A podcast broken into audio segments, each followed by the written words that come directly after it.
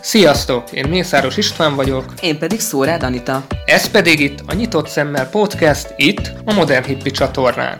Politika, Közélet, bűnügy, utazás, filmek, sorozatok. avagy nagyvilági körkép, bármi, ami érdekes lehet. Tarts velünk ma is!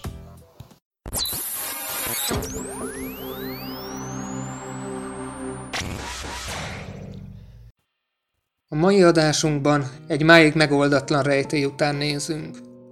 Húsz évvel ezelőtt ugyanis rejtélyes körülmények között tűnt el egy kilenc éves kislány. De azóta sem élve, sem holtan nem került elő. De mi történhetett azon a viharos februári éjszakán? És hogy tűnhet el valaki csak úgy nyomtalanul? Vajon életben van még?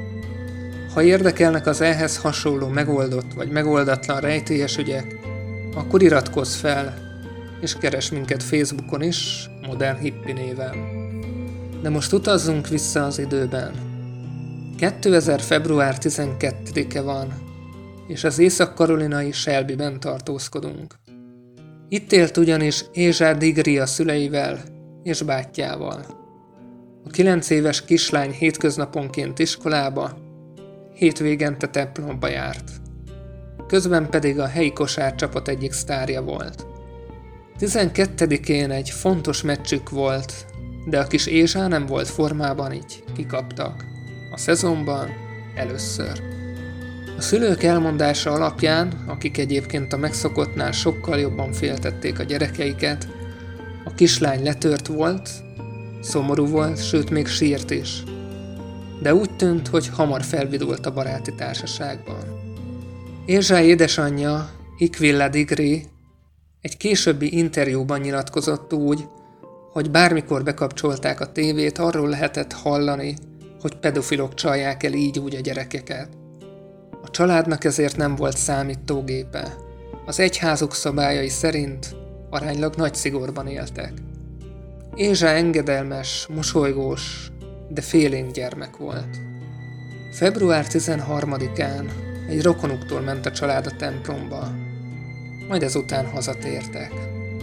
Ekkor már egyáltalán nem volt szomorú a kislány az előző napi vereség miatt, pláne, hogy a közelgő Valentin nap miatt cukorkát is kapott. Apjának viszont vasárnap délután is dolgoznia kellett. Így csak késő este ért haza. Kora este nem messze a háztól egy autóbaleset történt. Ennek következtében áramtalanítani kellett a környéket. Így nem tudtak elmenni a gyerekek fürdeni, szóval aránylag korán lefeküdtek. Az apjuk éjfél fél egy körül ért haza. Ekkor benézett a szobába és látta, hogy a két gyermek békésen alszik. Közben az áram is visszatért. Így még nézte a tévét, majd lefekvés előtt nagyjából fél három körül még egyszer megnézte a gyerekeket. Minden rendben volt. A feleség háromnegyed hatkor kelt fel, majd gyorsan előkészítette a terepet a reggeli fürdéshez, ami ugye kimaradt az előző este. Bement a gyerekek szobájába, és látta, hogy O'Brien, és a bátyja, még alszik, de a lány nincs az ágyában. Így hát keresni kezdte a házban, megnézte a kanapén, az összes szobában, a szekrényekben, de sehol sem volt. Még az autóban is megnézte, hát ha kiment már, de nem találta. Szólt a férjének, hogy nincs a házban a lányuk. Harold azt mondta, hogy lehet átment a nagymamához, aki az út túloldalán lakott. Gyorsan felhívta őt, de nem volt náluk. Ekkor hallott a közelben egy autót, így gyorsan cipőt ragadott, és kirohant az utcára. Közben felhívta a másik nagymamát, aki azt mondta, hogy Lányom, azonnal tedd le a telefont, és tárcsázd a 911-et. Harold mindezt azonnal megtette, míg Ikvilla kiszaladt és az utcán kezdte ordítani Ézsá nevét. A szülők kikérdezték az idősebb gyermeküket, de ő csak néhány zajt hallott az éjszaka. Nyilván úgy gondolta, a húga csak az ágyban forgolódott. A rendőrség 6 óra 40 perckor érkezett meg. Nagy erőkkel érkeztek a helyszínre, keresőkutyákat is hoztak. De mind hiába. Nem fogtak szagot. Az éjszaka nagy vihartomból, erős széllel és sok esővel. Így nem volt mit tenni. A rendőrség átkutatta a házat, de nem volt semmilyen idegen behatolásra utaló jel. Teljesen egyértelmű volt, hogy a lány magától ment ki a házból. Az is feltűnt idővel, hogy egy hátizsákot, a rajzeszközöket és a lány kedvenc ruhadarabjait elvitte magával. Viszont semmilyen téli ruhát nem vitt el, pedig kint zord téli idő volt az éjszaka. Tehát a kilenc éves lány önszántából sétált ki a házból egy viharos, téli éjszakán, bármi nemű meleg öltözet nélkül. Mi késztette a lányt erre? Miért csomagolt össze néhány egyszerű holmit? Miért nem vitt magával fontosabb dolgokat? Talán találkozott valakivel? Várta őt valaki a ház előtt? Már a nyomozás elején előkerült néhány fontos szemtanú. Több autós is látta a kislányt a 18-as fiút mentén haladni. Másfél kilométerre az otthonától. Teljesen egyedül. Valóban nem volt rajta kabát, csak egy fehér pólót és fehér nadrágot viselt. Az egyik autós annyira furcsálta, annyira idegen volt neki a helyzet, hogy többször elhaladt mellette, majd megállt, hogy megkérdezze tőle, tud-e segíteni neki valamiben. A lány viszont megijedt és beszaladt az erdőbe. A rendőrség nagy erőkkel kereste az útmenti erdős területen, de sokáig semmilyen nyomot nem találtak. Csak egy kesztyűbe botlottak, de az nem az eltűnt lányé volt. A nyomozás harmadik napján viszont nyomra bukkantak. Egy helyi vállalkozó fészerében találtak cukorkás papírokat, rajzeszközöket és egy mikélgeres masnit is. Ézsá tehát itt járt. Valószínűleg itt húzta meg magát a vihar idejére, mielőtt a segítőkész autóstól megijedt volna. A nyomozás viszont zátonyra futott. A tárgyak nem segítettek abban, hogy vajon hová tarthatott a lány. Másfél évig semmilyen előrelépés nem történt az ügyben. 2001. augusztusában viszont ugyanazon út mentén, de 40 kilométerrel arrébb egy építkezés során előkerült egy tárgy, ami egyértelműen Ézsá tulajdona. Több méter mélyen találták meg a hátizsákját. A hátizsák szemetes zsákokba volt becsomagolva. Családi fényképeket, rajzeszközöket és a kedvenc ruháit tartalmazta. De hogy került ide? Miért ásta el? Vagy ki ásta el? A nyomozásban sajnos ez a tárgy sem segített sokat. A kislány holléte ugyanúgy homályba veszett. De hogy kerülhetett ilyen messze a táska? 2016-ban jelentette az FBI, hogy találtak egy szemtanút, aki annak idején látta a lányt beszállni egy sötétzöld, rostásodó autóba.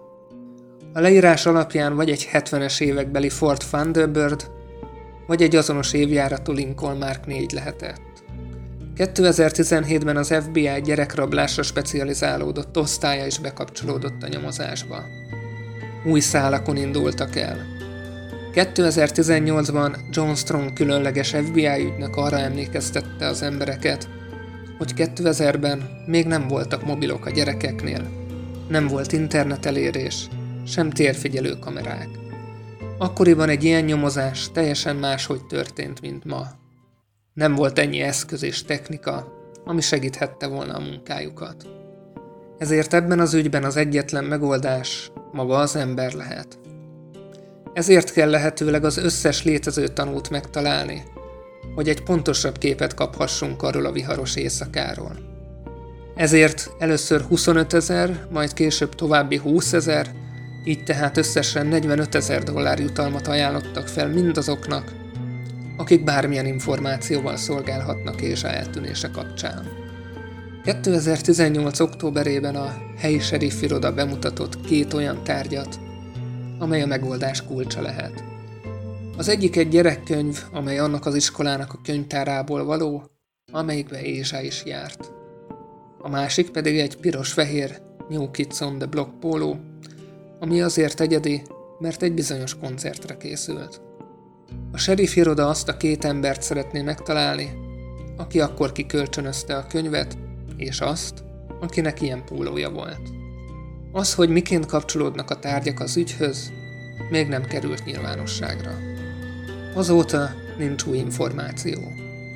20 év telt el 2000 februárja óta, amikor a kis 9 éves Ézsa Digri önszántából elhagyta az otthonát. Azóta senki sem látta, és senki sem tudja, hogy mi történhetett vele. Sem a szülei, sem a nyomozók nem hagyják annyiban. Bíznak benne, hogy valahol van egy ember, aki sokat tud segíteni, csak még nem tud az ügyről. Ez azért lehet, mert ha bár húsz év telt el, Ézsa eltűnése sosem vált országosan híressé. A helyi adók folyamatosan tájékoztattak és kérték a szülőket és nyomozókat interjúkra, de az országos csatornákon alig esett szó az esetről. A kislány anyja úgy véli, ez azért van, mert Ézsa fekete. Az eltűnt fehér gyermekekről sokkal többet beszélnek a tévében, mint a feketékről. A történetet ugyan leadták az Amerikáz Most Wanted-ban, de a szülőket és nyomozókat meg sem interjú volták. Oprah is csak annyit tett, hogy megmutatta a kislány képét, és elmondta, hogy mi volt rajta az eltűnésekor. Ikvéle azt nyilatkozta 2013-ban, hogy az eltűnt fehér gyermekek több figyelmet kapnak, és nem érti, hogy miért. A sztori egyben nézve is nagyon hézagos. Miért indul el meleg ruha nélkül egy kislány egy téli viharos éjszakán? Miért csak pár holmit vitt magával? Miért sétált az út mentén kilométereket? Hogy került a táskája 40 kilométerrel arrébb? Ki ásta el? Ki vezethette azt az autót, amibe beszállt? És miért szállt be? Ezek azok a kérdések, amiket a nyomozók és a szülők egyaránt napról napra feltesznek. De még egyikre sem érkezett kielégítő válasz. Talán sohasem fog. Ha van bármilyen ötleted vagy véleményed, akkor kérlek oszd meg velünk a Facebook csoportunkban, melyet Modern Hippi társalgó néven találsz, vagy írj e-mailt az infokukat nyitott szemmel podcast.hu címre. Köszönjük, hogy velünk tartottál most, és tarts velünk legközelebb is. Peace.